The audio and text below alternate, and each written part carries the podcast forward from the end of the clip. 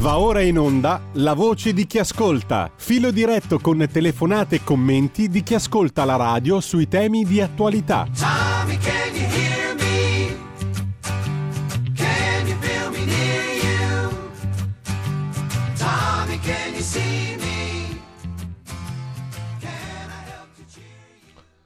Eccoci qua di nuovo in diretta m, per ascoltare le vostre voci, poi ascolteremo anche la voce del governo, del Presidente del Consiglio Giorgia Meloni innanzitutto sulla finanziaria, sulla legge di bilancio della quale abbiamo letto quelle anticipazioni che potevano essere disponibili oggi sui giornali, ma ne sapremo di più dalla stessa voce della Presidente del Consiglio e dei ministri coinvolti, credo in primis il ministro Giorgetti. Intanto però la notizia che apre la prima pagina dell'agenzia ANSA di tutti i siti è la morte di Roberto Maroni, ex ministro dell'interno, 67 anni, eh, lottava da tempo contro una grave malattia. Matteo Salvini ha commentato sulla sua pagina Facebook, Twitter e altrove, grande segretario, super ministro, ottimo governatore, leghista sempre e per sempre. Buon vento Roberto, scrive Matteo Salvini. L'agenzia ANSA apre la sua prima pagina, dicevamo, con questa notizia. Da tempo lottava Roberto Maroni, che era nato a Varese il 15 marzo del 1955 contro una grave malattia. Aveva appunto 67 anni. Sposato, due figli, laureato in giurisprudenza, avvocato, era stato responsabile dell'ufficio legale della sede italiana di una multinazionale statunitense, la Avon, tifoso del Milan. Maroni aveva anche la passione per la musica, suonava il sassofono e le tastiere in una band blues, considerato il braccio destro di Bossi, il numero due della Lega, ha fatto parte della Lega Lombarda fin dalla fondazione. Secondo quanto si è appreso, si è spento nella sua casa nel Varesotto, dove ha trascorso gli ultimi mesi. Ha condiviso con Bossi gli inizi della Lega Nord, tre volte ministro, vice premier, governatore di Regione Lombardia. È stato anche segretario federale della Lega dal 21, quando ha scoperto che la malattia, con- la malattia che lo ha condotto alla morte si era ritirato dalla vita politica attiva. E appunto ha scritto sui social Matteo Salvini, grande segretario, super ministro, ottimo governatore, leghista sempre e per sempre, buon vento Roberto. Per Maroni l'incontro nel 79 con Umberto Bossi che gli cambiò la vita. Se lui è il papà della Lega, ne sono la mamma, spiegava, e da quel giorno la politica diventò il suo lavoro, scrive l'agenzia ANSA ricordando Roberto Maroni, è tra gli 80 leghisti che rappresentano per la prima volta la Lega in Parlamento nel 92, poi ministro dell'Interno, vicepresidente del Consiglio nel 94, ministro del Lavoro nel 2001, dell'Interno nel 2008, sempre con Berlusconi presidente del Consiglio e poi presidente della Lombardia dal 13 al 18. Aveva annunciato la sua candidatura per diventare sindaco di Varese, la malattia lo costrinse a rinunciare un anno fa. Tutta la vita nella Lega, di cui è stato appunto fondatore e segretario, rapporti non sempre facili, sia con Bossi che con Salvini, federalista, non secessionista, toni moderati ma sempre con grande passione, scrive l'agenzia ANSA, ascolto dei militanti, ostilità nei confronti di qualsiasi cerchio magico sono state le caratteristiche di un uomo che anche nella sua ultima intervista al Corriere della Sera si è definito un sognatore, perché oltre ai vaffa del barbaro, il militante leghista, secondo lui, ha sempre avuto un sogno, cioè un progetto realizzabile, a differenza dell'utopia. La famiglia ha comunicato sulla pagina Facebook di Roberto Maroni la morte dell'ex ministro nella sua casa di Lozza, Varese, con queste parole. Questa notte alle ore 4 il nostro caro Bobo ci ha lasciati. A chi gli chiedeva come stava anche negli ultimi istanti, ha sempre risposto bene. Era così Bobo, un inguaribile ottimista, sei stato un grande marito, padre e amico. Scrive la famiglia. Numerosi gli attestati di stima e di cordoglio bipartisan che giungono dal mondo politico in queste ore, scrive l'agenzia ANSA. E questa è la foto, eh, adesso la vedete appunto, che correda eh, le parole di Matteo Salvini, grande segretario, super eh, ministro, ottimo governatore, leghista sempre e per sempre. Buon vento Roberto, scrive. Matteo Salvini con questa foto di un eh, giovane Salvini insieme appunto a, di un più giovane Salvini insieme a Roberto Maroni che è mancato questa notte.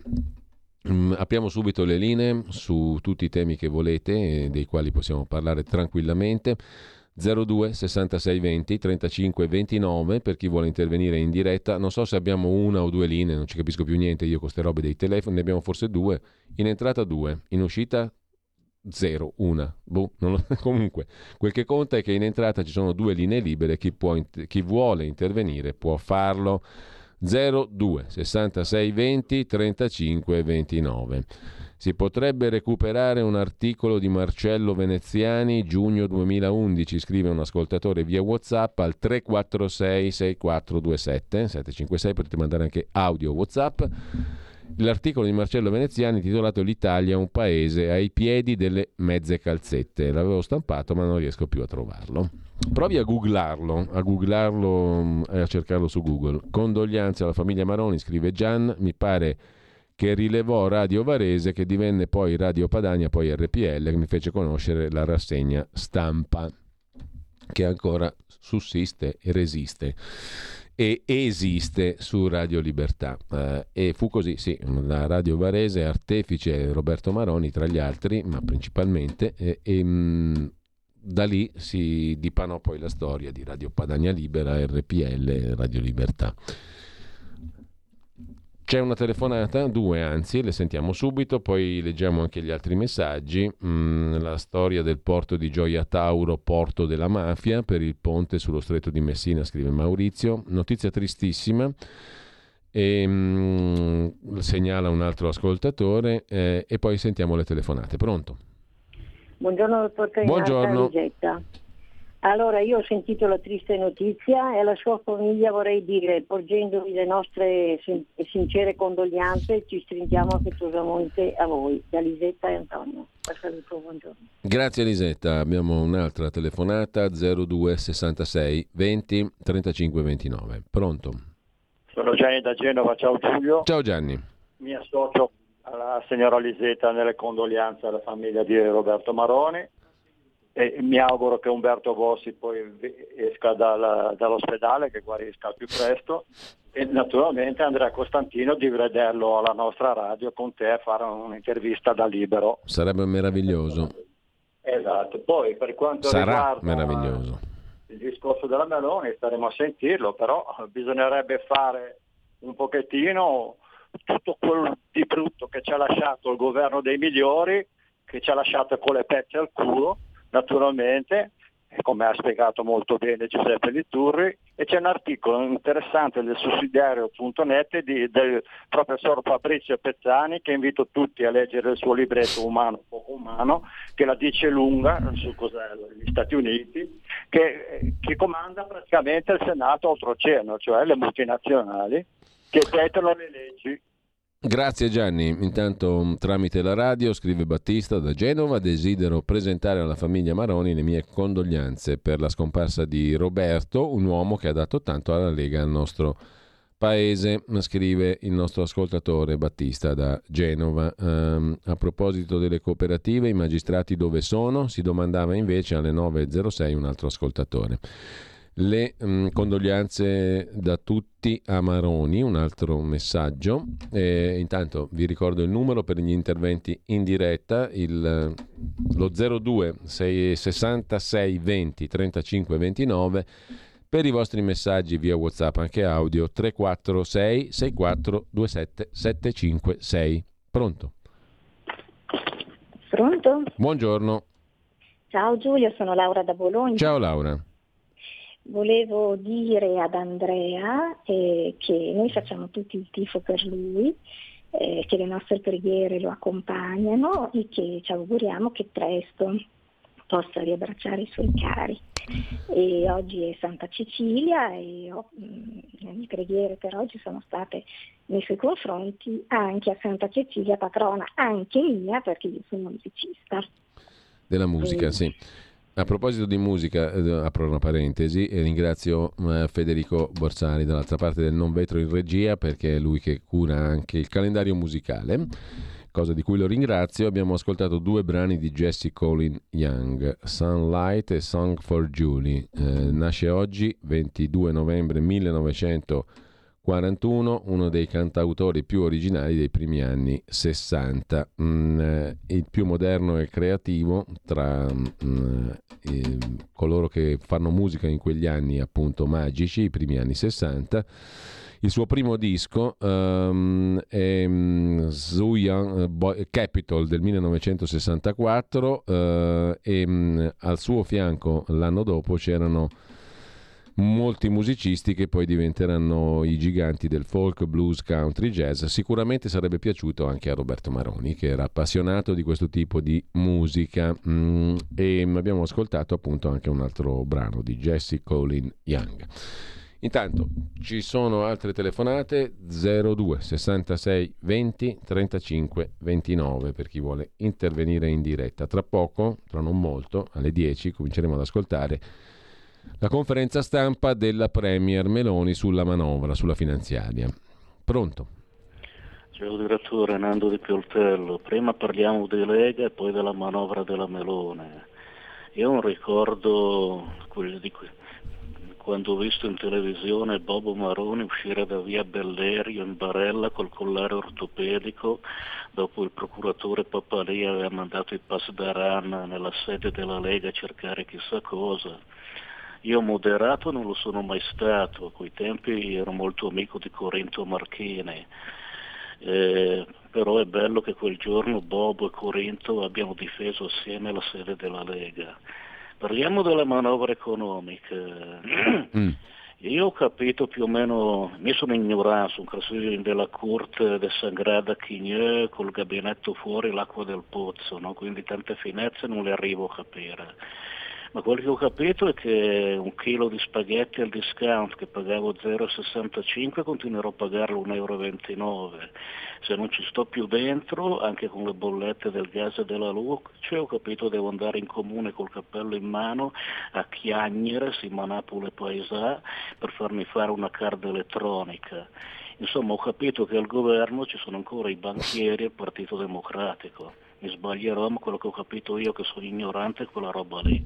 Beh, in un mese non è che può cambiare l'universo mondo, eh, adesso essere onesti, e perfino dalle parti dell'opposizione questa cosa credo che sia riconosciuta e detta, non è che in un mese ti cambia l'universo, però si vedrà insomma. Intanto sentiremo poi tra poco anche le parole della Premier Meloni, intanto 02 66 20 35 29, pronto? Sì, pronto, ciao, sono Fabrizio di Sabbio Chiese. Caro Fabrizio. Sì, Buongiorno. allora intanto le condoglianze alla famiglia di Bobo Maroni, che comunque è stato uno dei fondatori della Lega, uno di quelli che mi ha permesso di perdere una coscienza di quello che è la nostra vita qui al nord, di cos'era il federalismo, l'autonomia e comunque lo ringrazierò sempre anche se dei contrasti ci sono stati all'interno della Lega niente, se ne va comunque un buon politico rispetto al panorama mm. odierno e così. Volevo dire una cosa, la finanziaria, sinceramente sono deluso. È vero che c'è poco tempo, però voglio dire, non rivalutare le pensioni sopra i 2.097 euro totalmente perché si considera che uno che prende 1.550 euro al mese è un benestante. Ricordiamoci che chi ha avuto una pensione di questo genere magari si è fatto un mazzo così lavorando di notte e lavorando in ambienti disagevoli allora se volevamo ridurre le pensioni alte dovevamo cominciare magari sopra i 5 o 6 mila e specialmente a chi non ha versato i contributi come quelli che sono negli apparati statali. Lasciamo perdere poi la questione del reddito di cittadinanza che sì sì sì, sì lo togliamo, lo togliamo, però aspettiamo ancora 8 mesi perché ci dobbiamo pensare su. Allora voglio dire la differenza tra questa finanziaria di destra e quelle di mm. prima qual è? Sinceramente poco e niente. Comunque vedremo. Ciao, ti saluto. Ecco, vedremo in effetti perché allora una finanziaria che dicono anche gli stessi esponenti di governo l'abbiamo fatta in poco tempo, c'è spazio per eh, non molti cambiamenti, si comincia a cambiare strada. Si vedrà adesso onestamente, non perché sia questo governo, ma qualsiasi governo dopo un mese non è che stai a sparargli addosso, no? grosso modo, poi ciascuno fa come, come, gli pare ovviamente, ci mancherebbe altro, però insomma mi sembra di poter dire questo. Intanto 02 66 20 35 29, Beh, fosse per me dentro subito una flat tax eh, come quella della, mm, della Premier britannica, che poi però è stata messa giù da cavallo dai mercati cosiddetti. Insomma bisogna essere un po' realisti quando si va al governo, perché è tanto facile parlare dal nostro cadreghino qui o davanti a un microfono come sono io in questo momento, o al telefono come siete voi, mm, e poi però dopo si fa la fine di Liz Truss in Gran Bretagna, si viene buttati giù da cavallo senza neanche iniziare a cambiare qualcosa, se si vuole cambiare troppo e subito. Forse, eh, non lo so. o forse è tutta una gigantesca presa per il eh, cuore? Punto di domanda. Eh, in, questo è un bel problema generale, assoluto. 02 66 20 35 29. Pronto? Buongiorno, sono Marino da Brescia. Buongiorno Marino. Sono totalmente d'accordo con lei. È Mm. pazzesco ritenere, ritenere in un mese di pretendere dal governo cose che, dovrebbe, che ha promesso di fare nell'ambito di un'intera legislatura. Non si può, nessuno ha la bacchetta magica, ma, ma Mm. stiamo veramente scherzando. Io capisco i problemi di certe persone, per carità, e, mio- e hanno il mio completo rispetto e comprensione. Però, signori, in un mese, con i soldi che ci sono a disposizione che si è trovata Meloni, non è che può fare eh, accontentare tutti quanti, ma non stiamo scherzando. Abbiamo un attimo di pazienza, abbiamo pazientato anni sotto governi veramente balordi e non possiamo pazientare magari un anno, un anno e mezzo per vedere dei risultati che sono sicuro arriveranno anche per noi. Che ci vorrà un anno, un anno e mezzo per vedere effettivamente le prime, le prime iniziative concrete che questo governo ha promesso nell'ambito di un'intera legislatura. Ecco, volevo Mm. solo dire questo, abbiamo un po' di pazienza, non spariamo subito su un Chiaro, governo. cazzo. chiaro. Grazie, grazie anche a lei. Eh, 02 66 20 35 29. Intanto via WhatsApp una bella luce si è spenta. Un abbraccio ai familiari di Roberto Maroni, scrive un ascoltatore.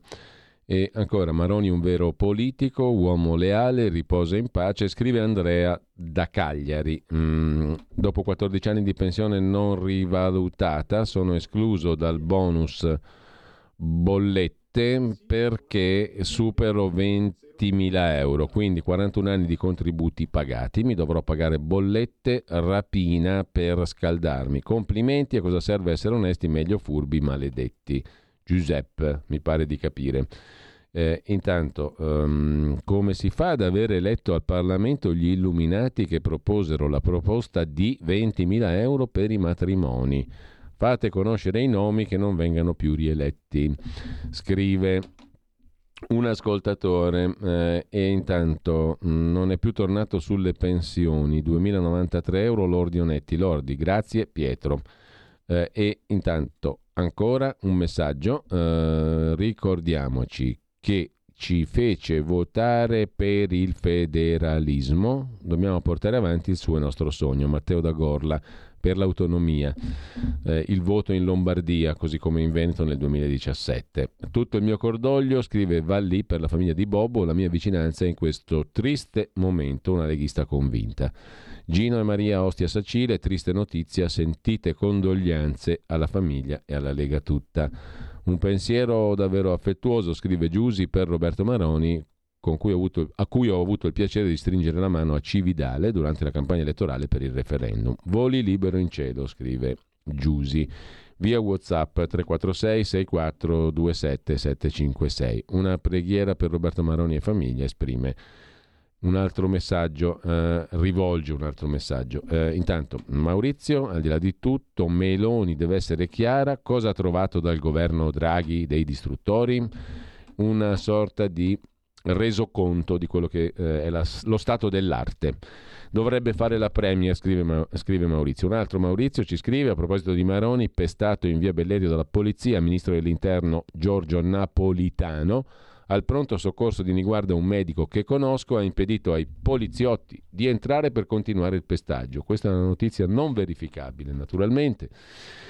E mh, la buttiamo là come un contributo, come uno scritto. Eh, notizia che mh, non è verificata né verificabile. Delusione di Meloni e compagnia, scrive Paolo da Milano, bloccare la rivalutazione pensioni sopra i 2.000 euro a misura bolscevica. Cialtroni, questo paese scomparirà perché questo è un popolicchio di merda, scrive Paolo da Milano.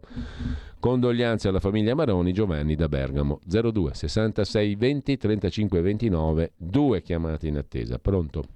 Sono Marco da Mantova, buongiorno. Buongiorno Marco. Condoglianze per quanto poco possono contare anche da parte mia alla famiglia Maroni. Mi aggancio ad alcune telefonate precedenti. Eh, secondo me questo governo ovviamente non ha potuto fare nulla, come già qualcuno prima di me ha detto, perché è entrato in eh, attività un mese fa, ma secondo me è stato fatto apposta entrare in attività un mese fa, perché in questo modo avrebbe avuto le mani legate. Tanto il governo Draghi sarebbe dovuto, eh, diciamo, avrebbe dovuto terminare la prossima primavera, in questo modo il governo non ha potuto nemmeno avere la possibilità di muoversi, altrimenti qualche mese in più forse eh, entrando la prossima primavera avrebbe potuto fare qualcosa nella prossima finanziaria. Così praticamente in, tanta gente non riesce a capire e quindi potrebbero esserci problemi anche nelle prossime elezioni amministrative di primavera o di febbraio, quelle che sono. Secondo me è stato tutto studiato molto bene. Ciao, grazie. Bene, ti ringrazio. Altra telefonata 02 66 20 35 29, pronto? Sì, buongiorno Giulio, sono Massimiliano. Buongiorno E Massimiliano. Innanzitutto il grande Bobo, condoglianze vivissime, povero.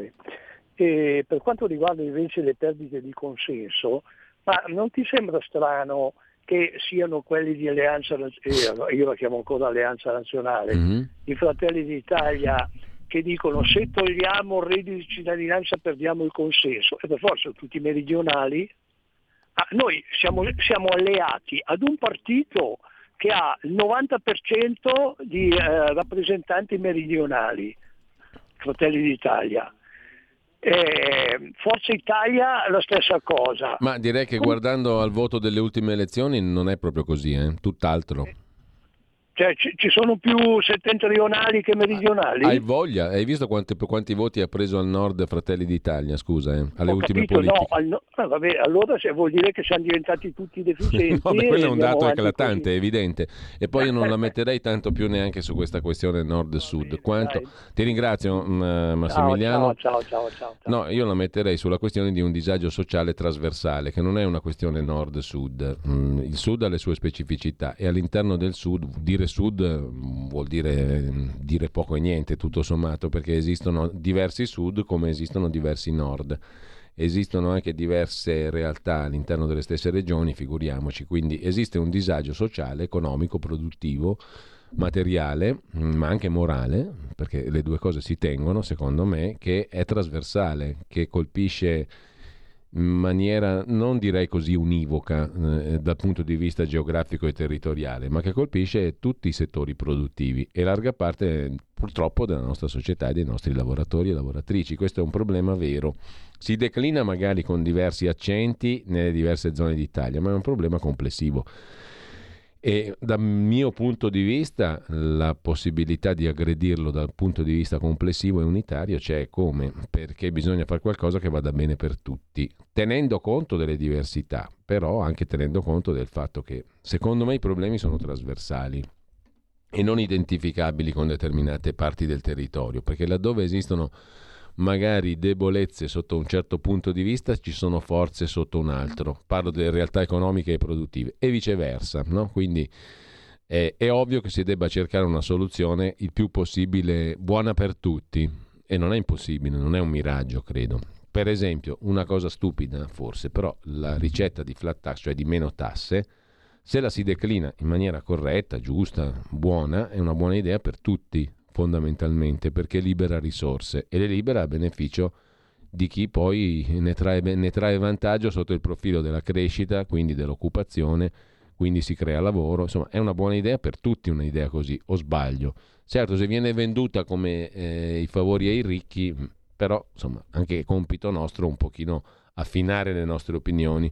Se si diminuisce il carico fiscale per me si fa un bene per tutti, però è la mia opinione ovviamente. 02 66 20 35 29, mentre al 346 64 27 756 e poi teniamo d'occhio la conferenza stampa annunciata per le 10, quindi tra poco eh, presso la sala polifunzionale della Presidenza del Consiglio per eh, la finanziaria 2023. E poi ci fermiamo un attimo, anzi ci fermiamo subito? Sì, facciamo prima. Tutte le domeniche, dalle 8 alle 10, la rassegna stampa del giorno e alcuni dei fatti principali della settimana che si è appena conclusa, con eh, ospiti e telefonate in diretta. La domenica mattina non perdere contatto con la realtà su Radio Libertà, senza filtri né censure.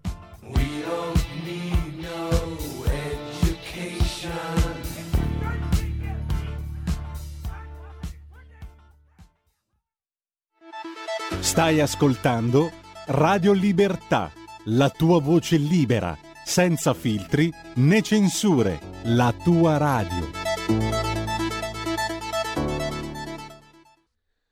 Rieccoci, c'è una telefonata che sentiamo tra pochissimo. Intanto Diana scrive via WhatsApp: questi osannatori di Maroni, soprattutto da sinistra, lo fanno soprattutto per metterlo in contrapposizione con Salvini. Ipocriti, lo hanno criticato ferocemente quando era ministro degli interni, scrive Diana. Dedicato a Roberto Maroni, questo un pezzo che ci manda un'altra ascoltatrice. Sentiamo un po'.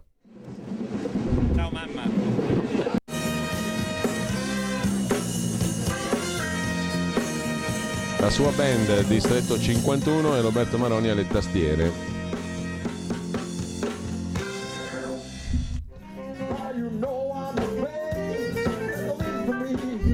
E ringraziamo la nostra ascoltatrice che ci manda questo contributo filmato. Il limite stabilito per le pensioni lorde per non avere tutto il bonus è troppo basso, scrive Maurizio. E poi ancora Francesco da Marghera. Sono molto deluso da questa manovra poco coraggiosa. La povertà è stata sconfitta già due anni fa. Un abbraccio alla famiglia di Maroni.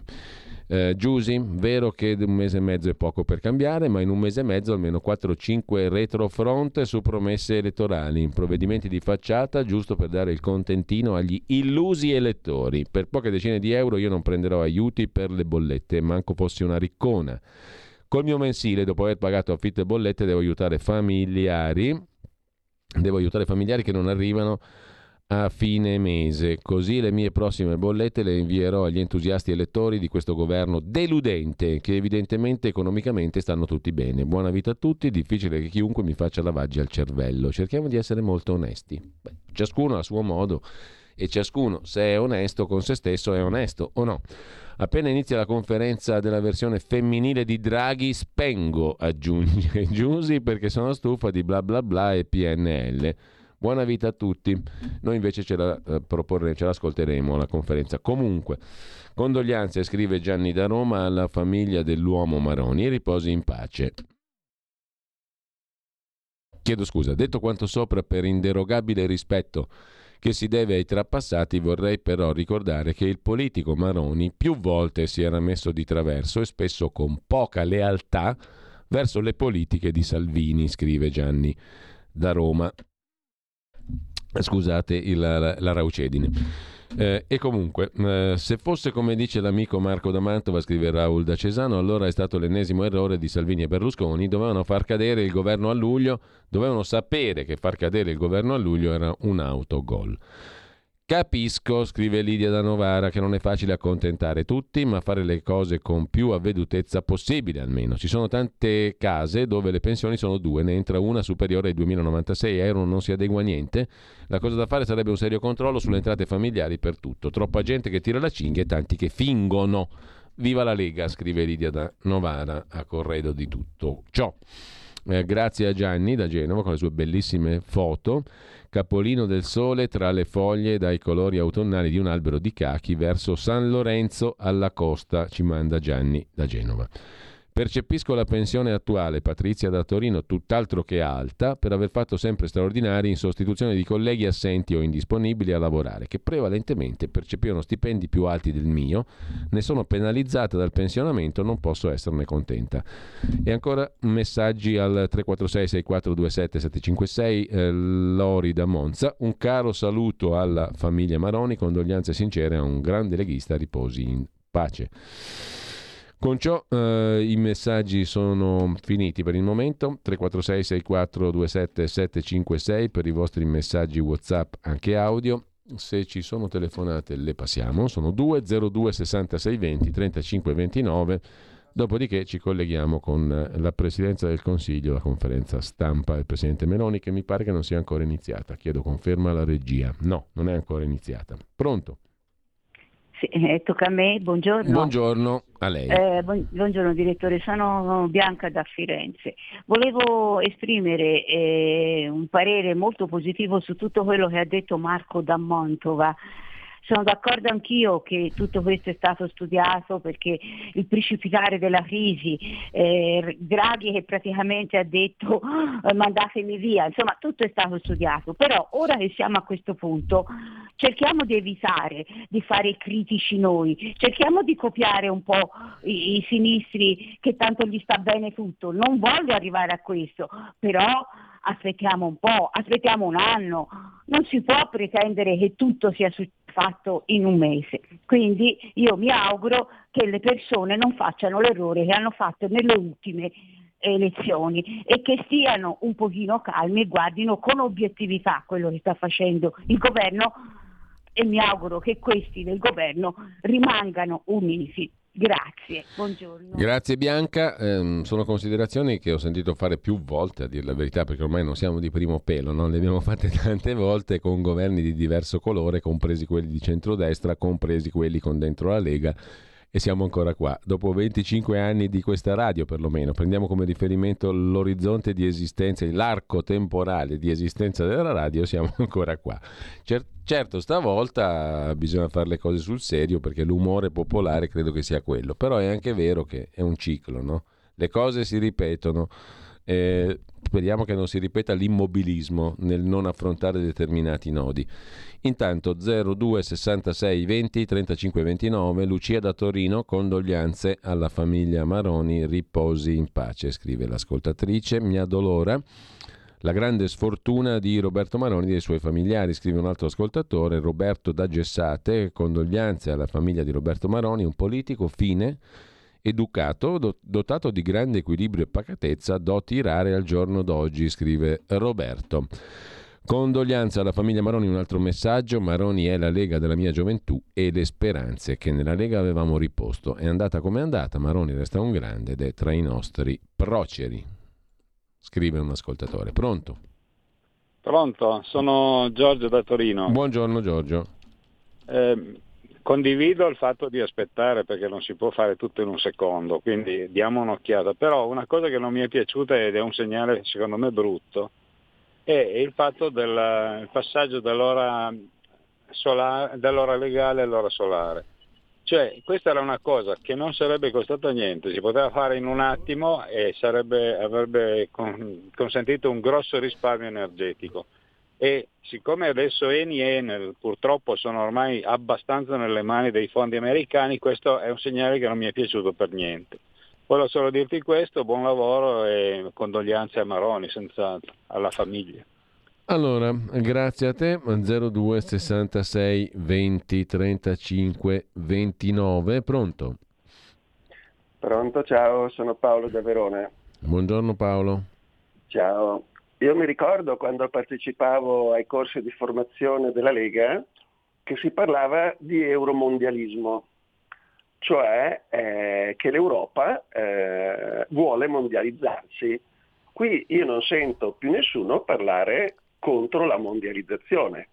Sembra che l'abbiamo accettata perché eh, la mondializzazione ci impoverisce, perché eh, noi ci impoveriamo come nazionali perché eh, guadagnano ovviamente le multinazionali, le multinazionali che ci prendono tutte le cose buone.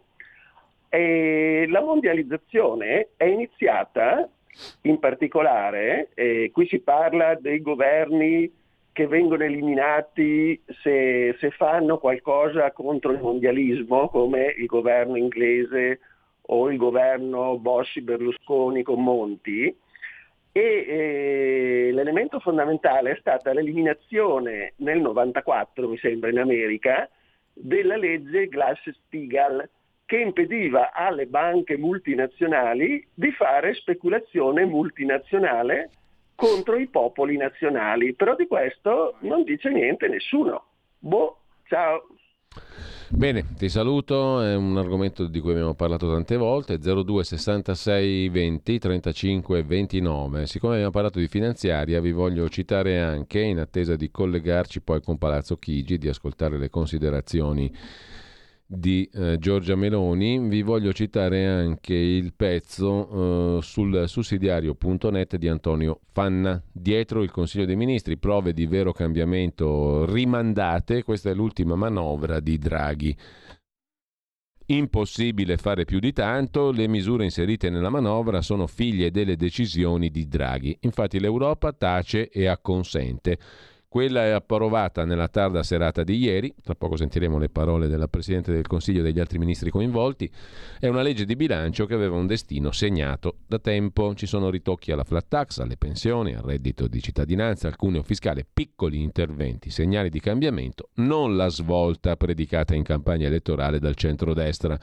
È una manovra all'insegna della prudenza, segue la scia tracciata da Mario Draghi, scrive sul sussidiario.net Antonio Fanna. Si poteva intravedere il percorso già l'estate scorsa al meeting di Rimini quando Draghi aveva parlato. Sulla legge di bilancio 2023 il sussidiario ci offre anche un altro punto di vista, quello di Natale Forlani, se non ricordo male era sindacalista CISL, le promesse mantenute, i nodi ancora da sciogliere sulla legge di bilancio, molti dei problemi aperti vengono di fatto rinviati al prossimo anno.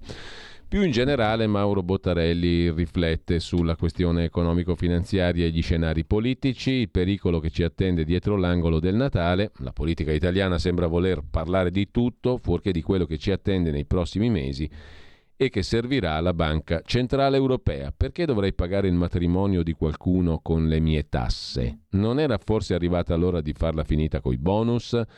È serio minacciare una revisione del reddito di cittadinanza, la sua eliminazione per chi ha bisogno davvero in un momento di pre-recessione e destinare parte delle risorse alle bomboniere al ricevimento? Scrive Bottarelli. Peraltro, come dicevamo, questa qui è una proposta che lascia il tempo che trova perché non verrà mai messa in pratica e realizzata come il 99,9% delle proposte di legge di iniziativa parlamentare, va detto.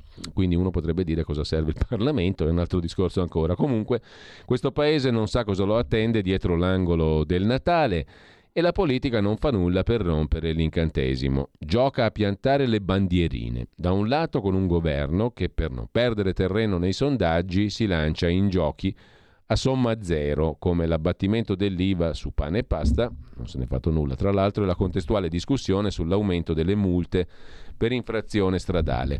Dall'altro un'opposizione che si agita attorno al congresso del PD. Finirà male, prevede il sempre ottimista Bottarelli, perché quando non conosci ciò che ti attende al varco, ti presenti con la guardia abbassata e son dolori. Christine Lagarde venerdì scorso, intervenendo a Francoforte, ha detto chiaramente che la Banca Centrale Europea non si fermerà nel suo approccio di rialzo dei tassi perché l'inflazione è alta. In contemporanea ha ammesso l'ineluttabilità della recessione nel 2023 e questo lo prevedono un po' tutti. Inflazione alta, recessione. Alta inflazione significa anche diminuzione dei risparmi e del reddito disponibile, insomma un orizzonte poco bello. Sull'autonomia regionale, altro capitolo interessante, intanto chiedo alla regia di interrompere quando si inizia la conferenza stampa, cioè tra poco adesso. Appena prende la parola il Presidente del Consiglio noi ci interrompiamo, ma vi segnalo il pezzo di Martino Loiacono su Italia Oggi sull'autonomia regionale differenziata, lo scontro inevitabile fra Fratelli d'Italia e Lega.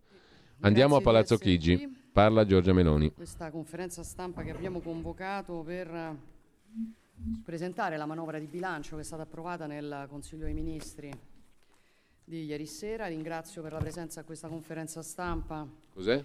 il Ministro Infrastrutture e Vice Premier Matteo Salvini. Avrebbe dovuto essere qui con noi stamattina anche il Ministro degli Esteri Antonio Tajani, altro Vice Premier, che è però impegnato con il Ministro Crosetto in una missione nei Balcani occidentali. Ringrazio ovviamente il Ministro dell'Economia eh, Giancarlo Giorgetti, il Vice Ministro Maurizio Leo e il Ministro del Lavoro Marina Calderone che ovviamente ci aiuteranno, mi aiuteranno a raccontare questa manovra di bilancio. Dunque, io voglio dire a Monte che sono molto soddisfatta del lavoro che abbiamo fatto eh, con questa manovra finanziaria eh, per due ragioni fondamentali. La prima è che noi abbiamo scritto ehm, questa legge di bilancio eh, e abbiamo scritto una legge di bilancio che non si limita, diciamo così, a un lavoro ragionieristico, ma fa delle scelte politiche. La presentiamo oggi, oggi è 22 novembre, il governo ha giurato il 22 di ottobre. In appena un mese questo governo ha scritto, presentato una legge finanziaria, una manovra di bilancio che ricalca e racconta di una visione politica. Quindi sono molto contenta di come abbiamo fatto questo lavoro e sono contenta del fatto che l'approccio che abbiamo avuto questa, nella stesura di questa norma, per come lo vedo io, è più o meno l'approccio che si avrebbe nella definizione di un bilancio familiare. Quando eh, ti occupi di- de- del tuo bilancio familiare e le risorse mancano, non stai lì a preoccuparti eh, di cosa è utile ai fini del consenso, stai lì banalmente a preoccuparti di cosa sia giusto fare perché quella famiglia possa crescere nel migliore dei modi. Eh, e quindi si parte dalle cose utili, ovviamente da quelle irrinunciabili, si fanno delle scelte, ci si assume la responsabilità di quelle scelte. È il, eh, diciamo così, il- l'atteggiamento con il quale abbiamo approcciato questa eh, norma. Significa che questa è una manovra figlia di scelte politiche, come era giusto e normale che fosse per un governo che politico è. Noi abbiamo deciso quali fossero le nostre priorità, abbiamo concentrato le risorse su quelle priorità. Io la considero una manovra coraggiosa, la considero una manovra eh, coerente con gli impegni che noi abbiamo preso con il popolo italiano e la considero una manovra coraggiosa nella misura in cui è una manovra che scommette sul futuro. Eh, alla base della norma, che come voi sapete cuba complessivamente 35 miliardi di euro, ci sono dal mio punto di vista fondamentalmente due grandi priorità. La crescita, che ovviamente significa soprattutto mettere in sicurezza il tessuto produttivo, che significa incentivare il lavoro, che significa premiare chi in un momento di difficoltà si rimbocca le maniche con riconoscimenti, con attenzione da parte dello Stato e delle istituzioni e l'altra grande priorità è la giustizia sociale, e cioè a dire l'attenzione alle famiglie e eh, una particolare attenzione ai redditi più bassi e alle categorie più fragili, che vedrete durante il racconto che faremo ehm, delle nostre scelte. Ovviamente, come avevamo promesso, eh, la voce maggiore di spesa di questa manovra di bilancio, eh, proprio eh, per mettere in sicurezza il tessuto produttivo e le famiglie, riguarda il tema eh, del caro bollette. Su una manovra complessiva di 35 miliardi, i provvedimenti destinati al caro energia sono circa 21 miliardi di euro. Ovviamente le due scelte eh, fondamentali riguardano i crediti d'imposta per le aziende. Voi sapete che è previsto un eh, diciamo, credito d'imposta che si applica sulla parte dell'aumento per le imprese rispetto allo stesso periodo dell'anno precedente. Noi confermiamo e aumentiamo i crediti d'imposta che passano dal 40 al 45% per le aziende energivore e dal 30 al 35% per le aziende non energivore. Questa misura cuba circa 9 miliardi di euro. L'altra scelta fondamentale riguarda le famiglie. Lo Stato, come sapete, interviene per calmierare le bollette per le famiglie fino ad oggi con massimo 12.000 euro di ISE.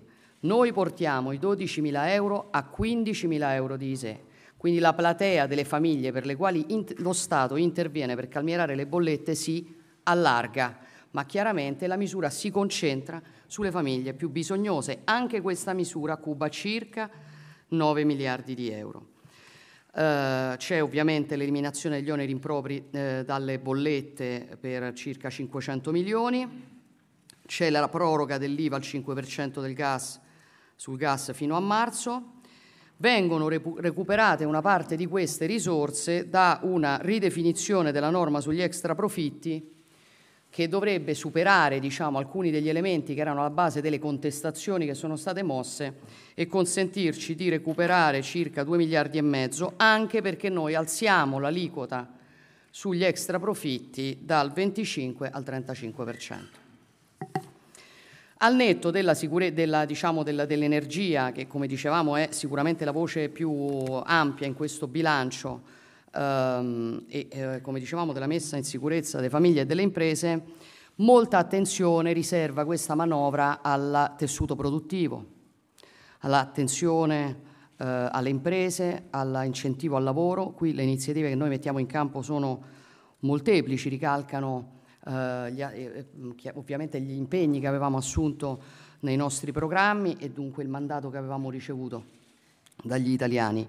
Ci sono in questa manovra di bilancio tre tasse piatte. C'è la tassa piatta sui redditi eh, incrementali, cioè alle partite IVA che hanno un aumento di fatturato rispetto al massimo picco del triennio precedente, noi applichiamo una tassa piatta del 15% sul maggiore utile conseguito, quindi sul, eh, diciamo, su quello che si è fatto di più, con una soglia massima di 40.000 euro, che significa che la misura è una misura rivolta al ceto medio, non è una misura per favorire i ricchi, è una misura che serve a riconoscere il lavoro e i sacrifici di chi in un momento così difficile riesce a fare meglio di quanto non abbia fatto in passato. C'è l'aumento della tassa piatta al 15% per gli autonomi che fino ad oggi era eh, legata a un, eh, diciamo, un fatturato di 65.000 euro e viene portato a 85.000, poi per i dettagli ovviamente lascerò la parola ai ministri competenti e c'è per i lavori- lavoratori dipendenti una tassa piatta che arriva al 5% sui premi di produttività fino a 3.000 euro. Questa misura, fino ad oggi la tassa era 10% sui premi di produttività, produttività fino, a, fino a 3.000 euro, noi la portiamo al 5%, fa ovviamente il palio con l'estensione del fringe benefit che abbiamo già approvato, ricorderete, i 3.000 euro di contributo che il datore di lavoro può dare a fine anno al lavoratore che noi abbiamo totalmente detassato con il precedente decreto. C'è il taglio del cuneo fiscale. Noi non solo confermiamo il taglio di- del 2% per i redditi fino a eh, 35.000 euro interamente lato lavoratore, che era già previsto e che noi abbiamo prorogato, ma aggiungiamo un ulteriore 1% di taglio del cuneo fiscale che arriva quindi al 3% per i redditi fino a 20.000 euro. Quindi un'altra misura che aiuta i redditi più bassi. Vale la pena ricordare che al netto delle misure sull'energia questa è la misura più costosa di tutta la legge di bilancio, costa oltre 4 miliardi di euro. Per cui l'altra grande priorità l'abbiamo data al taglio del costo del lavoro per aumentare i soldi in busta paga di coloro che, che hanno diciamo, redditi più bassi. C'è un avvio di quello che abbiamo diciamo, definito il più assumi meno paghi, cioè un incentivo all'assunzione, ovvero per chi assume eh, donne o giovani fino a 36 anni o percettori di reddito di cittadinanza, noi azzeriamo eh, la contribuzione.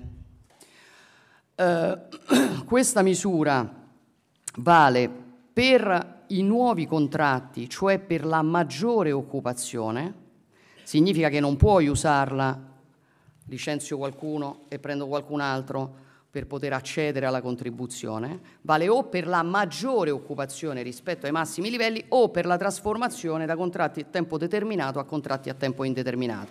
Quindi vale o per assumere di più o per stabilizzare lavoratori eh, a tempo determinato.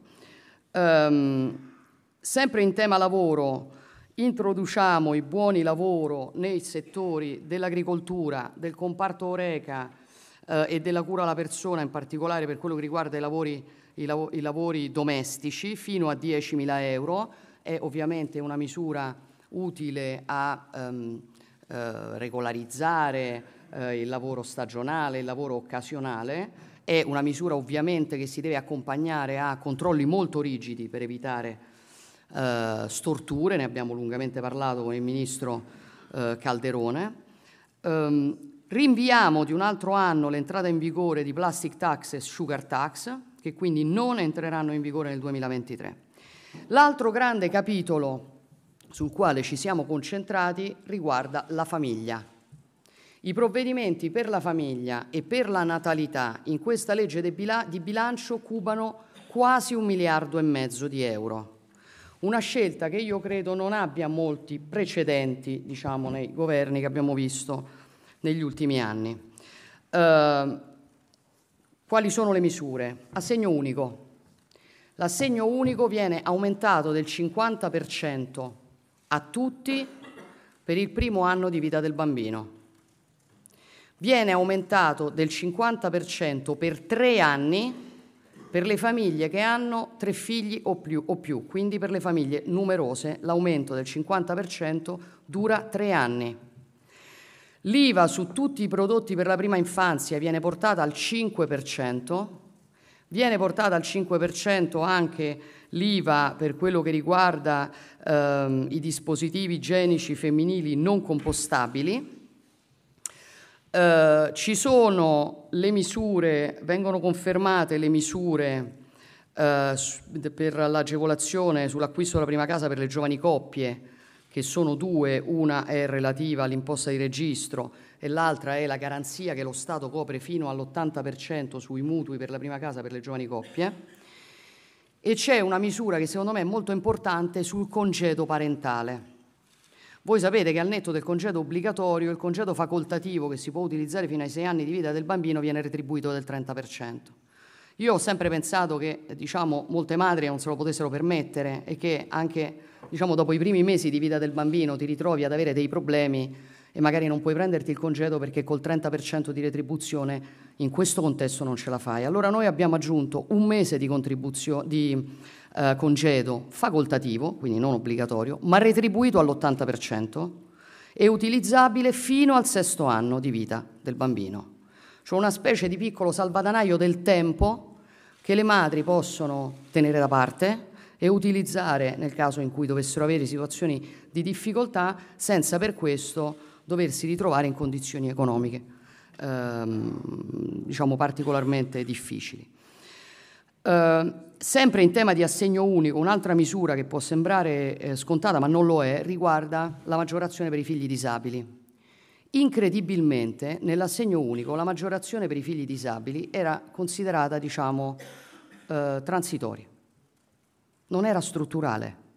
Cioè per ora la pre- prevediamo e poi vediamo. Io credo che insomma, diciamo, sia proprio una condizione fondamentale che ovviamente i bambini disabili abbiano più degli altri e quindi abbiamo reso questa misura strutturale.